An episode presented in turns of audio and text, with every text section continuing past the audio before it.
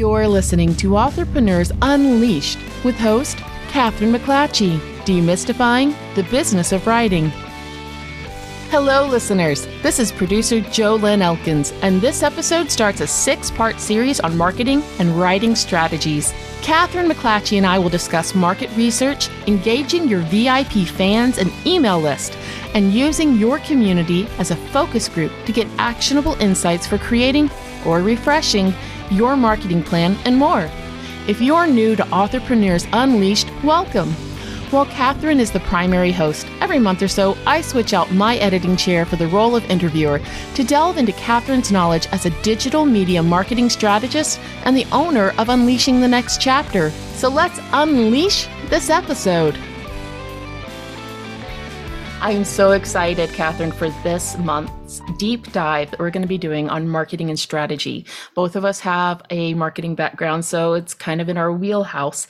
I'd like to start with a basic foundation level of what people need to know before they listen to our expert guests coming up. Fabulous. I agree. I think that's a great idea. So let me just introduce who's coming up, and we want everybody to make sure they don't miss these episodes. Today we're on episode 34. Can you believe we've been doing this 34 episodes? Round of applause for us. Uh, number 35 is going to be Nikolai Voiskel, and he's going to talk to us about Vella and how he uses it both as a writing production aid as well as a marketing aid. Episode number 36 will be Jennifer Hilt. She is a specialist in all things tropes and has written the Tropes Thesauri, and she will be talking about how she uses tropes both in her writing strategy, her plotting, and then in marketing. Number 37 will be Tosca Lee.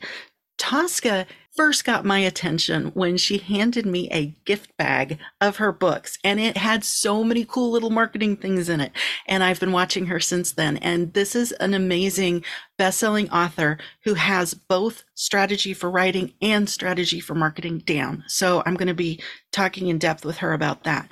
Episode number 38 is Amanda Arista. She's going to come to talk to us about writing strategy. I know she was an instructor at the SMU Writing Path and she's worked with a lot of amazing writers and coached writers. And she's going to give us some tips and tricks to help with our writing strategy. And then the month after that, we're going to deep dive into email networking and email marketing. And I'm thrilled again. We've got a great lineup. We do. It is going to be an exciting, what, eight weeks? Mm-hmm. So let's start off. Where do we need to start our foundation at? In our last episode of 2022, we talked about branding and rebranding. So, marketing and strategy comes after that. Where do we go from having our unique selling position and knowing our brand? What do we do with that? I would love for everybody to double down and start doing some research, market research. As authors, most of us are really comfortable with researching all kinds of crazy things for our books. We all joke that if something happens to us, you make sure to clear my browser history if you love me before the FBI finds it, right? So we, we research crazy things, but we don't spend enough time researching the things we need to market our books. And I'm not talking about researching, you know, big techniques. We look at a lot of the outputs of marketing without understanding what goes into creating those things to make them useful. Mm. And that's kind of what I would like to talk about. My specialty is digital marketing strategy. I look at the big holistic picture for my clients, but I think again, one of the biggest mistakes I see is people just don't look into what goes into those posters or into those bookmarks or how to have a cohesive brand to market. Mm-hmm. Okay, so where do we start? So once you figured out your branding, I would like you to make a list of everybody who's supporting you, your top fans. If you can come up with a hundred people that you consider your diehard fans, that's all you need is a hundred. And if you have more than that, prioritize the top 100 that uh, and if your mom's on that list, that's okay. you know, if if mom is your biggest supporter, she needs to be on that list too. And this list of 100 you're going to know is your VIP. You do all the special things for them, you take care of them first, you create special events. Um, and, and, they don't even have to be on Patreon. Uh, it, a lot of authors are moving towards Patreon. A lot of creative entrepreneurs are using Patreon as a tool. I'm, I'm not talking about those folks, although those are wonderful, but these are the people who are talking about you in book club. They're talking about you before Sunday school. They're talking about you at the ballpark, um, and, and spreading the message of whatever you create, right? That's your 100 true fans you need to know who they are. You need to be nice to them and you need to create a survey that they will answer. And if they answer your survey, and it's going to be a short 10 question survey, if they answer that, then you have confirmed that they are your true fans. So it's it's kind of two way. You think you know your true fans, but whoever answers it, they're not only are they answering your marketing questions, they are also confirming they are your true fans. Exactly. And it's it's nice because they already love you for whatever reason, which I always find interesting. When I was going through my rebranding, I picked out people and asked them these questions personally. JoLynn, you were one of the people. Mm-hmm. I said, What do you see as the core value of what I do? What do you see as the mission of what Unleashing the Next Chapter is about? So we discussed that. And, and the cool thing was, I got, of all the people I asked, I got some answers that repeated and mm-hmm. I got some answers that were outliers. And when I looked at the repeating answers, I came up with five core values that were not what I had intentionally thought about, but apparently was ingrained into me and my business, right? Mm-hmm. So then I can build a marketing strategy based on those core values. I know what people are finding value in from what I offer. Now, this works for businesses. This works for creative entrepreneurs of all stripes. This especially works for authorpreneurs because if you don't know why people love what you're doing, how do you know to market it to a wider audience? Right. And can you give us a few example questions to put on this 10 question survey? Give us three good ones. I'm grinning ear to ear because I spent years working for an international market research company and all I did was write questionnaires. so I got this.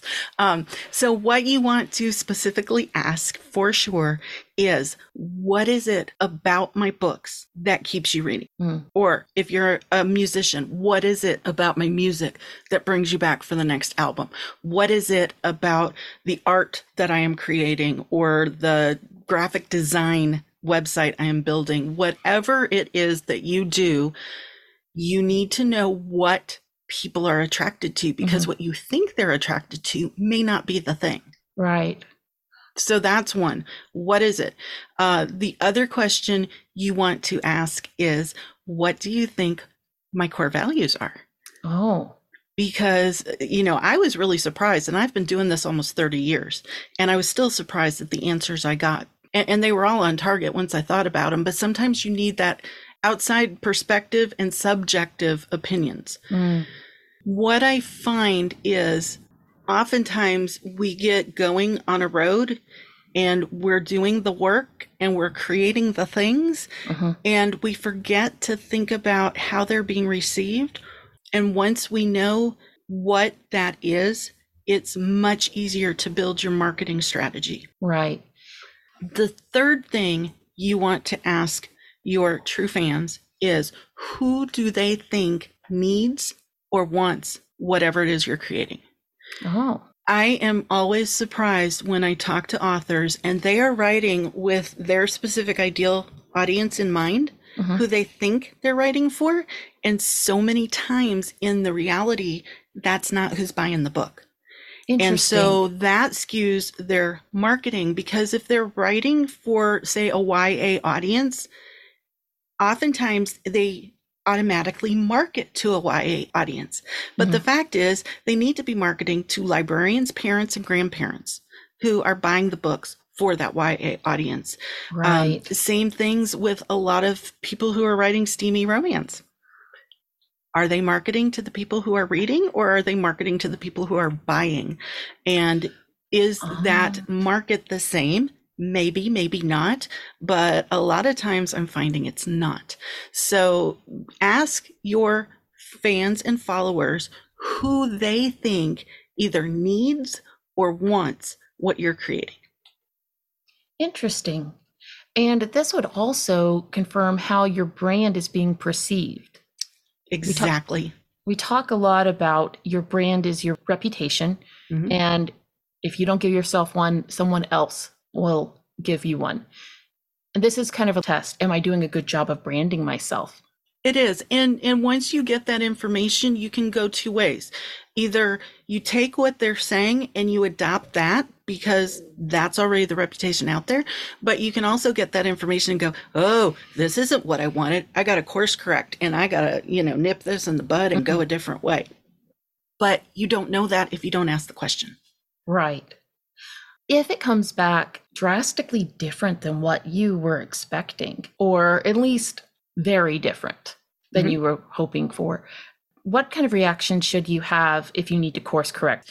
Should you just focus on what you are doing correct? It seems like it'd be so possible to get distracted or discouraged by incongruent responses. Let me just say right here that all information is good information. Mm-hmm. You do not need to be discouraged about this. You do not ever need to be brokenhearted or downhearted about this because once you know, you can decide what to do with it. In the writing community, in critique groups, a lot of critique groups have the rule as everybody's critiquing your work, you sit there silently and accept. Mm. You're not allowed to argue back. You're not allowed to explain it away, any of that. You just accept. I would encourage anybody who's doing this kind of marketing research to accept and to think on it and not have a knee jerk reaction because mm-hmm. I think that's art is so subjective, but it's also so ingrained and part of us. You know, these characters we write about, they're in a lot of cases our alter egos, or they're us, or they're somebody we know. And if mm-hmm. they're not being received the way that we think they should be, we get really defensive because we want to take care of our, our loved ones, you know, imaginary or real. Right. So I really want to encourage people to just kind of sit with the results a while, think on it, see if you can see the point of view. And not every piece of information is correct. You know, if you get a critique and there's 12 people in the critique group and one person says this thing, well, maybe you don't listen to that one person. but when you have six people all saying the exact same thing, you need to sit up and pay attention because they're seeing something that you haven't. Right. So, outliers. We need mm-hmm. to be careful of outliers and maybe take take a look at what they're talking about, but definitely take it with a whole bunch of salt. Exactly. Outliers and also the ones uh, consider, you know, the source always um, if you have somebody who's not a reader, but they love you because they love you and they answered your survey, maybe their feedback is or isn't useful.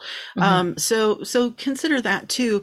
But you still want to keep them as part of your community because they're telling people to read your book or right. buy your thing, you know. So don't don't dismiss out of hand, but definitely do qualify who says what. But if you're getting multiple responses that are identical, uh, you definitely need to sit up and pay attention regardless right. of the source. And those people that aren't readers but who are uh, talking about you and love you, mm-hmm. they're part of the buyer, not reader part of the market. oh, market. Thank you for mentioning that. How many of us have this huge TBR list?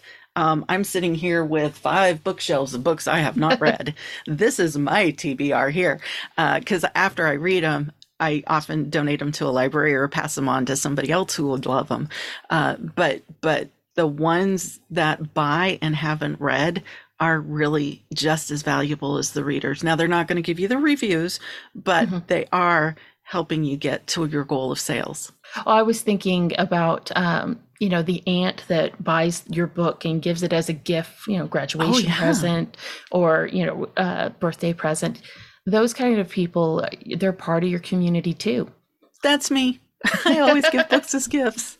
So yeah, exactly right. So don't don't dismiss out of hand what the perception is of what you're doing as well as the reality.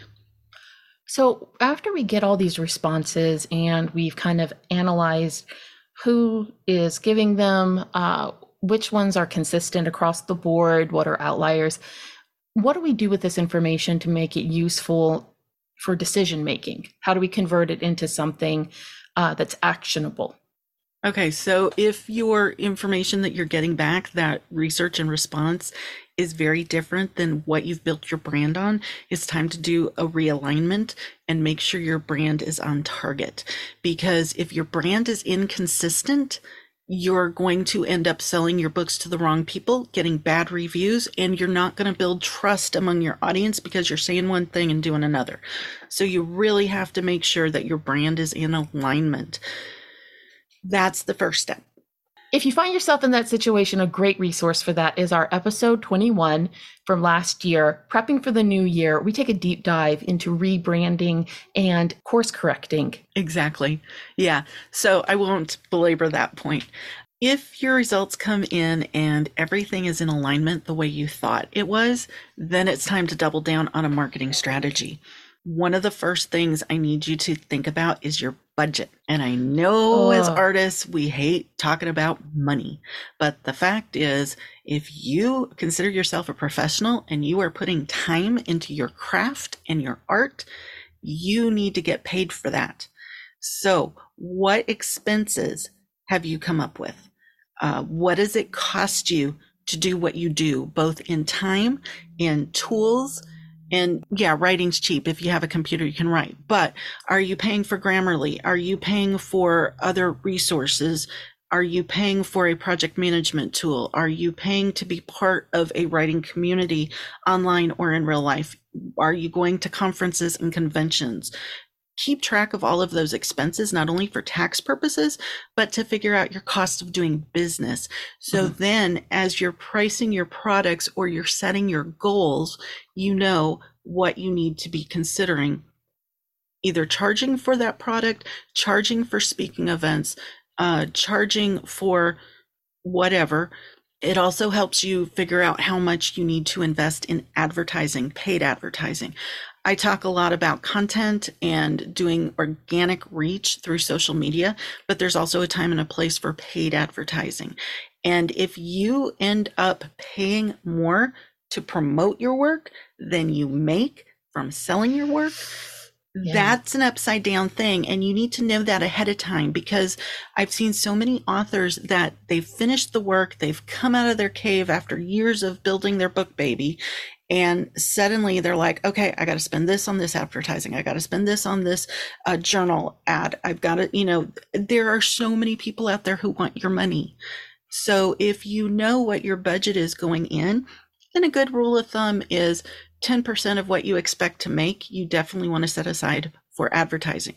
So if you want to sell $5000 worth of books a month you need to plan on 10% of that amount going into your advertising. Just mm. a rule of thumb.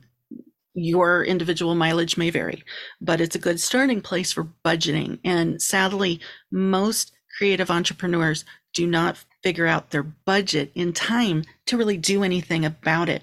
And if you don't know what your budget is, then it's really hard to evaluate is this magazine ad worth my money? Mm-hmm. Or do I need to look at other ways of marketing and other strategies that cost more or less? And when you're evaluating advertising possibilities, is there anything that you would caution against? Like, are Facebook ads worth it? Should you go with Google? Is there anyone in particular that is least likely to be beneficial or that is currently trending upward? The most valuable one I have found, and the one I suggest all of my clients start with, is the cheap Google giveaway ad. Uh, I think it's $99. I might need to check that and again, wherever you live, the currency may be different because we're talking to an international community. But Goodreads is definitely the place you want to start because Goodreads is where you know your audience is hanging out and they're the ones more likely to review your work. So focus on that. Amazon also does ads. Look at that. Regarding the Facebook ads, a lot of people go there first because they're cheap and it's a good targeted audience. However, if your primary audience isn't hanging out on Facebook, it's really not to your benefit. So mm. we've talked about this before. Figure out where your target audience is And then that's where you want to consider putting ad dollars. If you are getting the most mileage from Twitter, look at Twitter ads. If you have a professional and more highly educated audience, you definitely want to be putting your advertising dollars into LinkedIn. So those are options. Also consider conferences. A lot of conferences will give a directory or a program and they will take advertising for that. If that's where your ideal audience is, you definitely need to consider that. And those are pricey, but it goes for a good cause. Number one, if that's your community, and because it's your community, your target audience is going to look at that. And a lot of them keep it. So when I went to BoucherCon in 2019, I still have my program sitting on the shelf here. And I still look back through it because there were a lot of authors that I didn't know that I want to read at that conference. And it's the first conference I was listed as an author. So that was kind of oh, cool. Wow. As well, it was at the time, it was my biggest client. So I'm I'm listed in there a couple of places. So for vanity, I'm holding on to that. But a lot of people do keep these conference brochures for a long time. And during the conference, you're flipping through it daily, trying to make mm-hmm. sure you're in the right place at the right time. Right. Wow, it sounds like there's a lot more than just social media that can be done through digital marketing. Digital marketing encompasses everything that either starts or ends on a computer. Mm. So okay. if you are creating a print ad on a computer, digital marketing. If you're planning on putting a billboard up on the interstate, which I don't recommend, it starts on the computer and it's in my purview. Um, I look at the big picture as a digital marketer because you don't just want to put all your eggs in one basket. Right. So we've got our eggs sorted at this point. Mm-hmm. Diversify. We've our, Diversify. We've got our, our budget set. Yes. What comes next? implementation. Put it on your calendar. Oh, ouch. That hurts, I know, Kathryn. That I hurts. Know, but it's amazing how many people, I mean, we're creative entrepreneurs. It's in the title. We're creative. We like having these brainstorms and all the ideas and doing the research. But sadly, most of us are not so good at implementation. So if you plan to do this yourself, I strongly encourage you to put time on your calendar when you are going to get the specific thing done because it does take time and it mm-hmm. does take concentrated effort. And if you do not focus on that, then my friends, it's just a dream. So, you introduced me to something that you know I still struggle with, and that is the content calendar. Uh, let's talk about that and how it can be useful in making a strategy. Which is why I know that we're going to be talking about content calendars on a certain month here on the podcast. We're going to be talking about finances and budgeting and all of that the end of the summer. We're talking about newsletters in a couple of months because I've laid out these broad strokes on my content calendar. It's so much easier to plan if you know here's what I want to talk about in broad themes, mm-hmm. and then you can narrow down within that. So I know week one of each month, I'm going to talk about the basics like we're doing here today.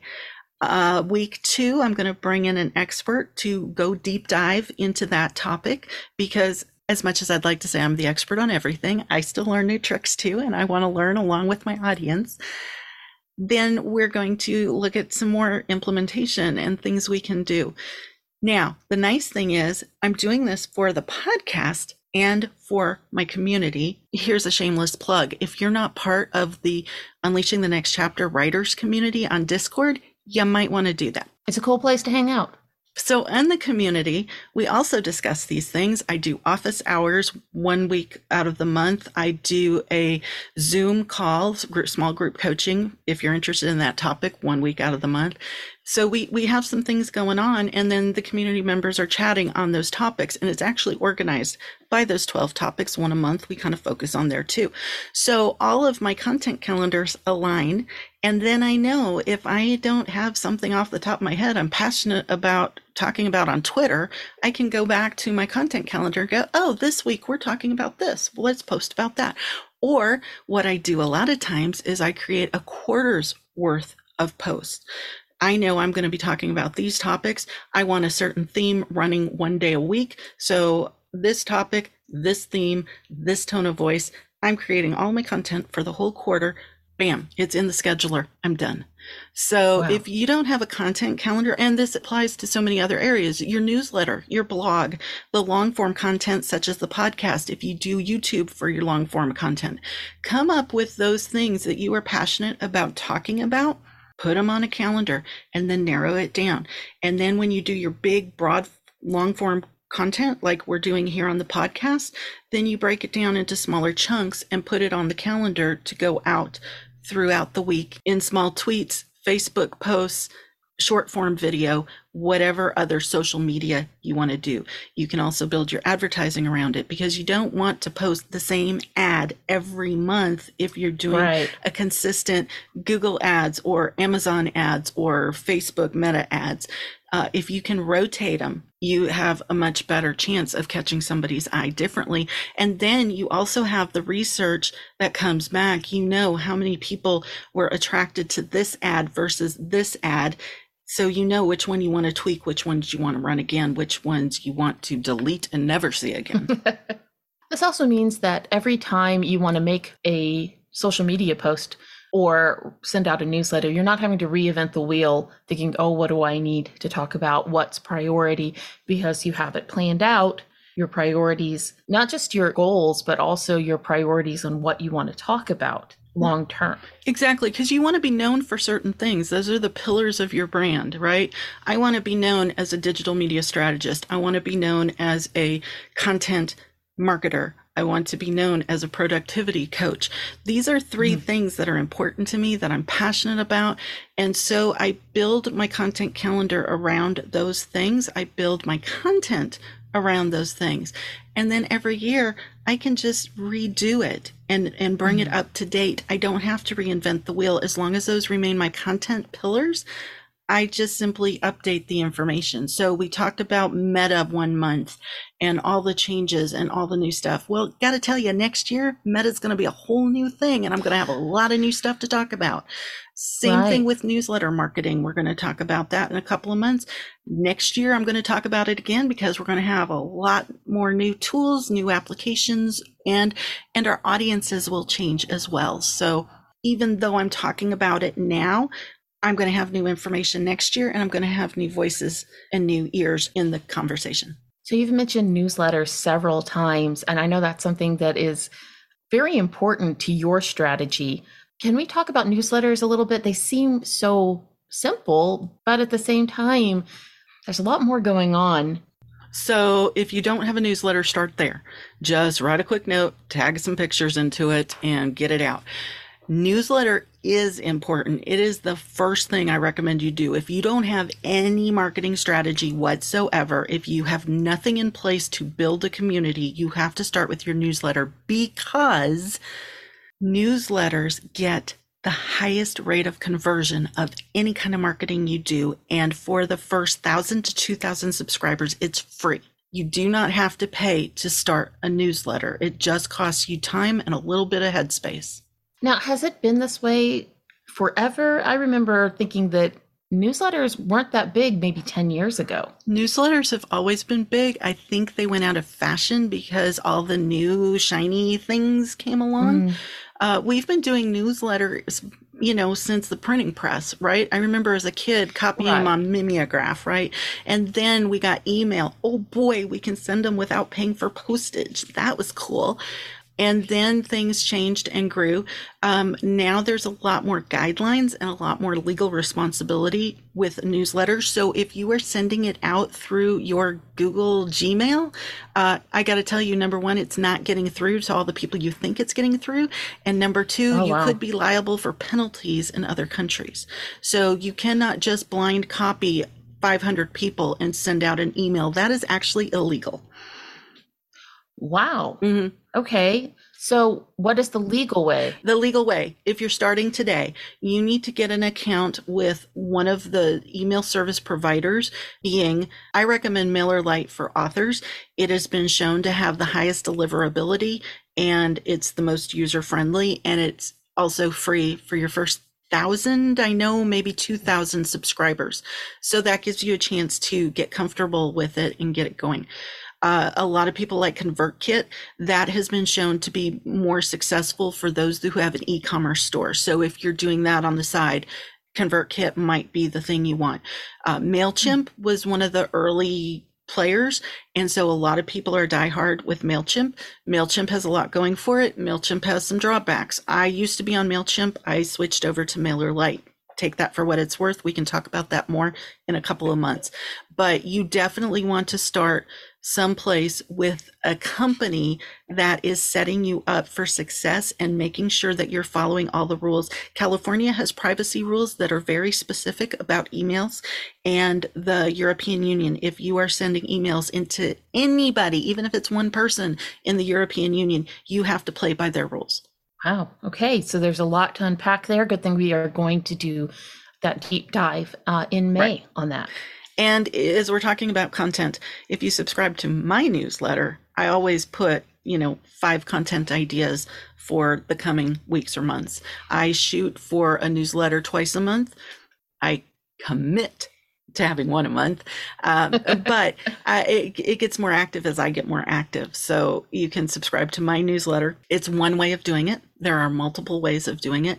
What I also suggest is start thinking about the newsletters that you're already reading and the ones that you look forward to and kind of pick apart oh. what are they doing that excites you about getting their newsletter because especially with the rise of ai uh, chat gpt jasper all the things a lot of people are sending out very generic newsletters just to get it out and i got to tell you i'm unsubscribing unsubscribing really fast mm. because if you're not putting quality in my email box, I do not need you to add to my inbox clutter.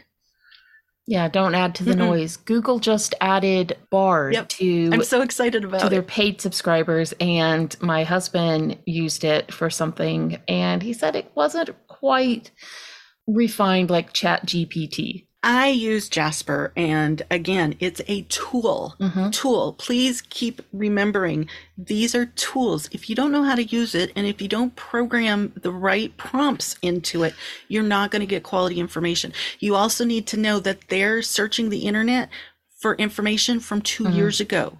So if you're in a field or if you're subscribing to something that's uh, current, like i do my my world changes every six months depending on the platform i'm working with. So i have to stay current. I can't use that but i do use it to give me an outline to make suggestions. What do you want to talk about? I have used it to um, there's a content improver in jasper. So sometimes i put just bullet points. These are the oh, things wow. i want to talk about. And then i see what jasper gives me back and then i use that as a rough draft and I edit that. So, I mean, it it is a good thing. It streamlines, but I use it as a tool, not as a final. Or like product. an assistant who knows generally what you mm-hmm. want, mm-hmm. but uh, doesn't have your personal mm-hmm. touch or your personal voice. Oh, but some of them do. Oh, that's creepy. We need to have a whole episode about AI. We do. That gave me chills. Yeah. Uh, oh. I in in Jasper, you can put in the type of voice you want. So I don't. Uh, on the back of my cup, these are my pillars that I focus on. I need to educate, encourage, engage, enlighten, and entertain. If my content does not hit at least one of those, preferably multiple of those, I don't send it out because it's not in line with what I want to do. So when I'm creating something in Jasper, if I want to be educational, I put an educational voice in. If I want to be entertaining, I put an entertaining voice in. If I want to be empowering, I put an empowering voice in and it gives me something along those lines. And you can also put in, make this read like Stephen King wrote it. Make this read like Nora Roberts wrote it. You know, you can mm-hmm. pick these famous voices who have a lot of content out on the internet and they will uh, make it sound like somebody else wrote it. Hopefully, not a Stephen King tweet, though. Oh, those are vastly different than let's not from his novel work. I had to stop following Stephen King on Twitter because, oh. uh, yeah. Anyway, we're not going to go there. Um, Back away slowly. Uh, okay, so when we're crafting our newsletter, do we need to have only original content from us or can we respond to an article someone else wrote and then point our readers there. Like, I really enjoyed so and so's take on this thing. You can check it out here. And that gives you a way to boost the content of your newsletter without having to put so much workload on you. So, okay, let's talk about streamlining. As we're talking about writing strategy this month, also. Uh, I use Evernote. You can do it in Google Docs, you can do it in Asana, you can do it in whatever. But I know that I've got to have a newsletter coming out within the next two weeks as I'm scrolling through all the feeds as I'm reading the newsletters I subscribe to. I learn something new that I think would be useful to my audience or something that they need to be aware of, I definitely put that in my newsletter. I, I mm-hmm. because I build my brand on five things.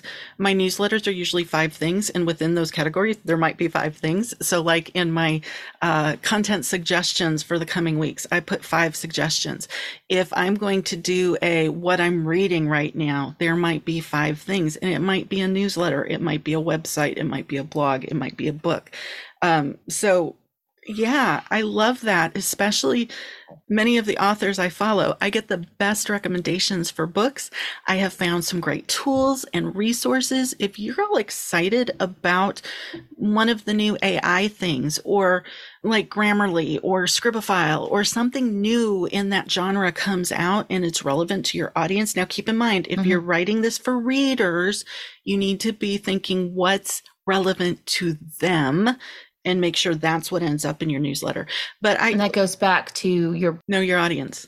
My audience is creative entrepreneurs, so everything in my newsletter focuses at creative entrepreneurs. But if your audience is mystery lovers, then maybe you want to put the latest FBI report on crime in the US. And do you know that crime is now at the lowest rate it has ever been? Um, so I think we all, because we watch primetime TV, we think this world is really unsafe. And yes, you have to be cautious. I'm not saying that, but it's not as bad as we're led to believe. Um, there, there's a lot of things that crime fiction lovers are interested in as you're researching for your book you're going to come across some fabulous factoids. You're going to come across some really useful resources. Those who write historical fiction the research they're doing. Maybe they came across a virtual museum of whatever thing. You know, if you find it fascinating and you get lost down that rabbit trail, there's a really good chance your readers might find it fascinating. So definitely curate some of that content into your newsletter and into your social media. Because here's the thing a lot of people don't see what you put on social media. Matter of fact, I had uh, a post five times a day for a while on Twitter, and come to find out, my mother, who like really stalks my social media, only saw half of them. So if my mother's not seeing them, I know my ideal audience is not seeing them. Same thing with your newsletter.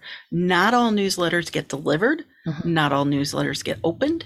And maybe the person who does read your newsletter didn't see your social media last week. So it mm-hmm. may not be the same content or the same people reading that content. So don't be afraid of doing that. The other thing is, as fast as social media flips through, a lot of times we don't stop and, and register. There's a rule in marketing. It's called the rule of sevens. You have to see something seven times in seven different ways before it registers and you're prepared to make a sale. So mm-hmm. a lot of creative entrepreneurs feel like they're being redundant in their marketing. But truth be known, the way the human brain works, you really have to keep repeating your message in different ways to get it heard and understood. Interesting. So, newsletter, blog, podcast, YouTube, and social media like Twitter and Instagram can all have very similar content. And since it is reaching different parts of your readership, it's not going to seem redundant to them. Correct. Now, don't just copy and paste it. That's a mistake I see a lot of people doing. You want to reformat it for the platform. Being mm. that Instagram makes it real easy. You can put an Instagram post up there and then it has a little button that says repost this to Twitter and Facebook. And you know exactly who's doing that because when you see a Twitter post that has 20 hashtags, or until they cut it off, you know that was not designed for your Twitter audience because your Twitter audience is looking for pithy, fast, succinct kind of things, right? Facebook, they're slower, they're easier, they want to engage, you know? So think about your audience on those platforms.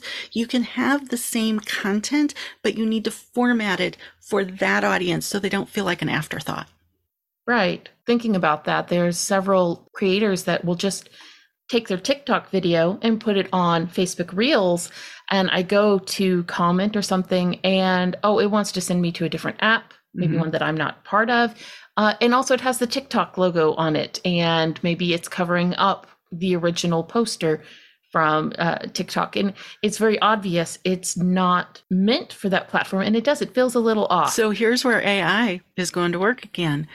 On Facebook, on TikTok, on YouTube Shorts, the AI can read where that video was originally created and it is deprioritizing it in the algorithm. So you oh. think you're getting your message out by posting your TikToks onto Instagram Reels or onto YouTube Shorts, but YouTube is upping their game. When they first started Shorts, they mm-hmm. said very openly, I don't care where you created it. We need content. Post it here again they have gone back on that because now they have enough content. Now people know that there's YouTube shorts. They want stuff created for their audiences. And what we have found statistically is that the audiences engage with those platforms differently. So what may go viral on TikTok may get crickets on YouTube and may just be middling on Instagram. So you really need to understand your audience on each platform and what they're attracted to and create specifically for them. So, if someone is stuck on that section of their strategy, would that be a good time to bring in an expert for, say, like a social media audit? Yes. Yes. And thank you for asking that. I did not put that in the notes, folks. Um, but I do offer online presence audits, and I can help you with some of that. So that is definitely a thing that I love to talk about. So after a year or so of throwing spaghetti at the wall to see what sticks, you definitely need to narrow it down, look at your analytics, figure out what's working for you and how to get more mileage out of that. And it may not be that it's a bad platform for you. Maybe you just don't understand the analytics or don't understand how to leverage the tool. And again, all these platforms are tools. So you have to think about it. You know, everybody knows how to pick up a hammer and hammer a nail.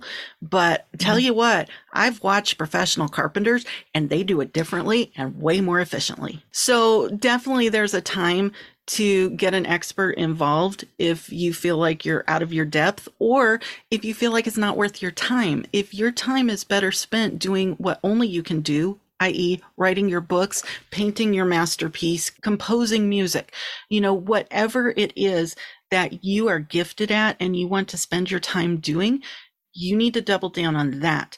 If all of this marketing stuff is just not only out of your comfort zone, but you don't want to take time away from what you know you're good at, uh, I think it is a wise person that goes and hires somebody else to take over for them or just teaching them. So get somebody in as a consultant or a coach or take a course.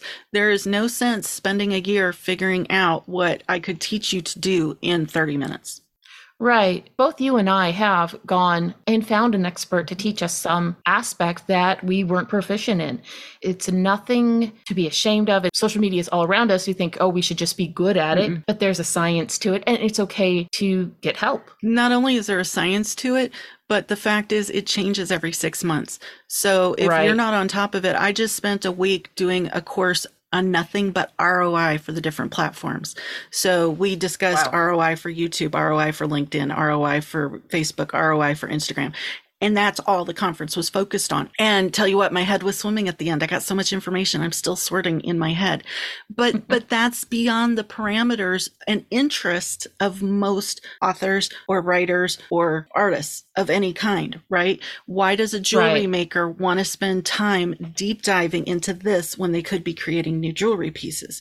So think right. about how your time is best spent. The other thing with the marketing, again, everybody is on social media I get it. Your niece, who's 17, is going viral on social media. Well, look how she's going viral. Is it because she's posting pictures of bikinis and she's attracting every man on the planet? Or is it because she is very good at working the strategy and the analytics and all the behind the scenes? Just because you can do it doesn't mean you're doing it optimally. And let's not forget the nieces that uh, wear the T-Rex costumes. Mm-hmm. You know, they're not all wearing bikinis, right. we know. And and I know some young people that are really good at social media and I have hired some of those because, you know, I I can help them level up their game and they can help me with content. Uh, yeah, we want to take advantage and we want to encourage new talent. Absolutely. But if you are basing your business on the chance that your neighbor's kid who's always on social media can help you, I, I would strongly caution. Right. Marketing is a separate field for a reason. Mm-hmm. And it's an ongoing science, and there's a lot of psychology, and there's a lot of education, and there's a lot of other things that go into it. So, again, not saying that you can't do it. Listener, right. please hear me clearly. You can do it, but is it worth your time, and do you want to? And if you do, find somebody to help you learn quickly and efficiently. Right. It's it's more of when you get to a point where you are stuck mm-hmm. or it's just not worth your time mm-hmm. like you said you know that's the point where to, to, look for more education or for someone to teach you mm-hmm. or to do it for you mm-hmm. okay so we've got our budget we've got a strategy we've got a content calendar what ribbon do we tie this up with to make it all pretty and move forward with the last tip that i want to give today is consistency we hear this all the time you have to be consistent in what you're doing whether it's your writing or your marketing or your newsletter or any of the bits, um, be consistent. And mm. that doesn't mean you have to do it every day. Consistency means you figure out a schedule, you share that schedule, and you can commit to hitting that schedule because that builds trust. And that is right. the thing. If you don't have trust, you're not going to have the sales. Right. People need to know that they can expect you to, in a way, keep your word. Mm-hmm. You know, are you going to drop a new blog every Wednesday? Are you going to, like Amber Royer, who was just on, every book? Is it going to be about chocolate? Right. You build that reputation with your reader. And once you break that trust, it is so hard to come back from that. Right. The moment they stop looking for it, you're starting over from square one. And not to say you can't do that if you do it intentionally, but I'm speaking to the ones because I, I work with an author who's kind of moving her brand from historical fiction to contemporary romance, but she's doing it intentionally and she's bringing her readers with her on the journey.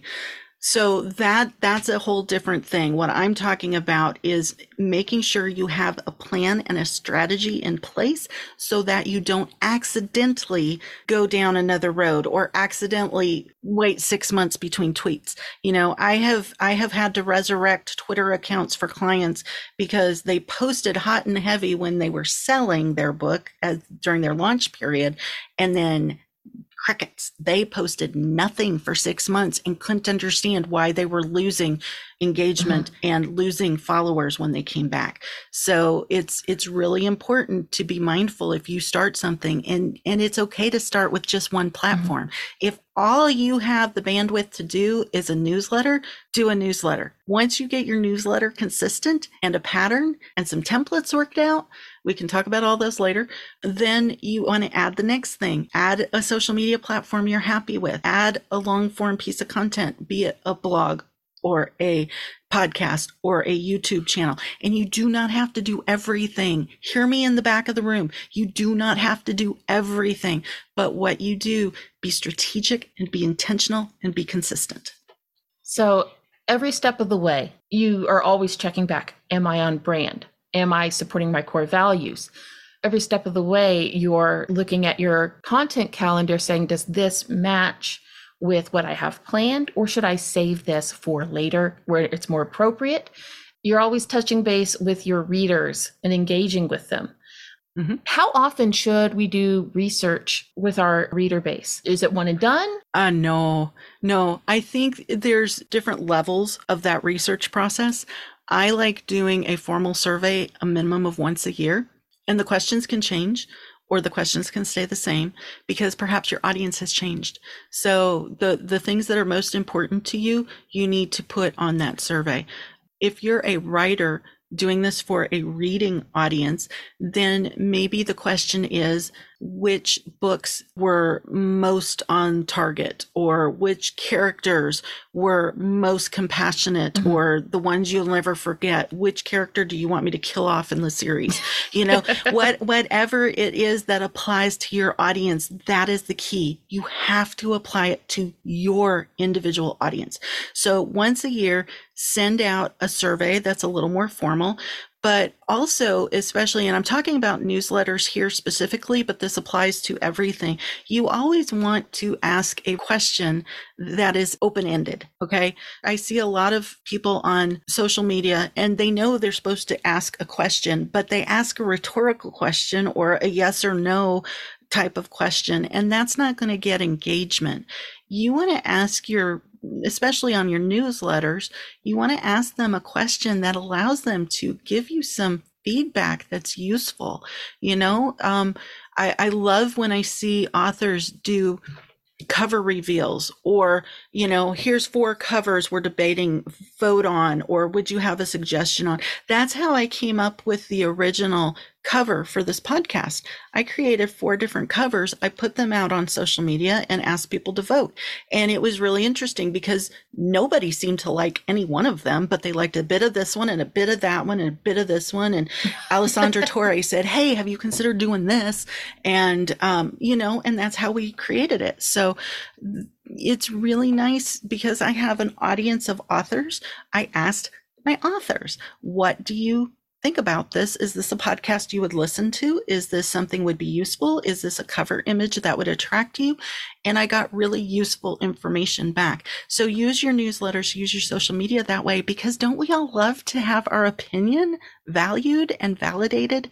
I think it's a really good way to make your followers part of your community and again that shows you who's who's really paying attention right. and who do you want to pay closer attention to and who's not going to pick up a book with a cover with pride? It's like, yeah, my idea got implemented. Exactly. Exactly. Fostering that sense of camaraderie with your community. It does. It does. And at the end of the day, I think that's why most of us create whatever it is we create, because not only are we filling that need in ourselves to create, but we're also trying to add value to our community, however large or small, and we're trying to create something that makes the world a little better and and that mm-hmm. could be okay i'm i'm looking at the necklace i'm wearing uh, my son and i on our trip across the country stopped at a hopi trading village and this was a piece of artwork that they had made it's an amethyst necklace.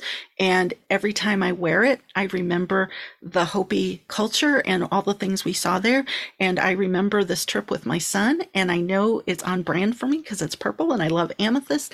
And, you know, it's, it's a piece of art, honestly, at the end of the day, that's made my life better. Um, mm-hmm. So I don't know the actual artist, but I think fondly of them every time I put it on. And I think all of us, as we are creatives, we want to know that our work is having an impact. Right. If it's not for that reason, you know, why do we do that? Yeah. You know? Because honestly, if if it's just for us, then it's a hobby. And mm. that's good. There's nothing wrong with a hobby, but I'm assuming my audience here is trying to level up and make it a business. Um, right. And and to have a business, you have to have something of value that people need and want. Right. So speaking of value, your newsletter is pretty interesting. You put a lot of thought and content into that. I try to. Because again, I don't want to be additional noise. And I constantly am telling people to delete the newsletters that are not bringing them information or joy. Because honestly, our inboxes are way too full, and I believe in inbox zero. And my newsletter if it's useful to you, if it brings you joy, um, I'm a teacher at heart. I try to put useful content and suggestions and tools and updates because, again, social media is changing at lightning speed. So I try to keep on top of that because I know authors don't want to spend time doing that. So if you're interested in those updates, you can subscribe to my newsletter. The information is in the show notes. You can get the link there, or you can go to unleashingthenextchapter.com and you'll see a place to subscribe to my newsletter. And if people want to talk about the topics we've discussed in the podcast mm-hmm. or something in your newsletter, the place to do that would be now on your Discord server. Absolutely. I hang out on Discord. That is the one thing that I get notifications on. So uh, unless you're my husband and my kids who can, you know, direct text me, um, if you want to communicate with me, that's the best place to do it. I know not everybody is comfortable with Discord. That's okay. You can do a reply to my newsletter and that actually comes directly to me. Oh, wow. Okay. So don't hesitate because I ask questions. I want to build a community. I want to be useful. And the other thing is I get some great suggestions from my community on what they're struggling with, what they want us to talk about, what experts they would love to connect with. So if you have a suggestion of something you want to hear, that's the way to let me know. We want to hear from you. We want to know mm-hmm. what have you liked about the podcast? What would you like to hear more of? Mm-hmm. If you want to get a hold of JoLynn, if you have questions about podcasting, if there's enough interest, I'll turn the tables and interview her all about podcasting. I am happy to do that. So if you want to know more, talk to JoLynn, support at unleashingthenextchapter.com. If you want to get a hold of me, I'm Kathryn at unleashingthenextchapter.com. And we also have info at unleashingthenextchapter.com. And that goes to the third member of the team who we haven't introduced yet. When will the big reveal be on the third member? Uh, hopefully by May 1st. He's working behind the scenes and gearing up, and we will have a surprise ready on May 1st if all goes according to plan. You know what? Instead of doing our fave three, we need to tell you what JoLynn and I did in spring break we took our love of plants and we went to the Fort Worth Botanic Garden and we saw the world of orchids. And I got to tell you, I don't know about JoLynn, but I'm ready to get some orchids and figure that one out because they were glorious. I already have like five orchids. I am an orchid lover, and they seem to thrive well on my personal brand of intermittent neglect. Uh, So we're simpatico, evidently. I think that's why I like Hoyas because, again, benign neglect is what we practice here at the McClatchy House. So, yeah, if that's what orchids require, I can do that. Yeah, it's just got to get that right humidity level, I guess. Mm-hmm. And the Fort Worth Botanical Gardens was so gracious uh, in their presentation and the art show, which you know, it was kind of interesting. Our day kind of encompassed our fave three. It really did. In a lot of ways. We went out to a tea shop that also sold books and had plants all throughout. And that was fabulous. Then getting to go into Record Town on St. Louis Street rekindled a love for records that my dad had given to all of us and also made me kick myself for passing up so many good records when I was 12 going through the thrift store. I looked at someone, I was like, it's going for how much? Man, I saw that at the VFW thrift store for like 25 cents. right, right. So JoLynn had to go buy a new turntable to, because she bought some new records. Well, new to her. Yeah, oh, new to me. Yeah. yeah. It's really nice when you can say, no, no, no, this isn't a hobby. This is professional development. Right. You're a sound engineer. you need to analyze the sounds. Right. So, on that note, let me leave you with this word of encouragement go do something you haven't done before. Get inspiration outside of your niche and come up with a strategy for your marketing. Remember to have fun with it. Oh, yeah. If it's not fun, why are we doing it? Thank you so much, Kathryn, for chatting today. I really enjoyed it. Always. Thank you for bringing your expertise and making me sound good. Thanks for listening today. Check out authorpreneursunleashed.com forward slash podcast for resources, show notes, and more. Make sure to follow us on your favorite podcast platform and don't forget to give us a rating. Join us next week as Kathryn moves back into the host seat and interviews fantasy author Nikolai Weiskell about Kindle Vella. Learn how he uses it as part of his writing and marketing strategy.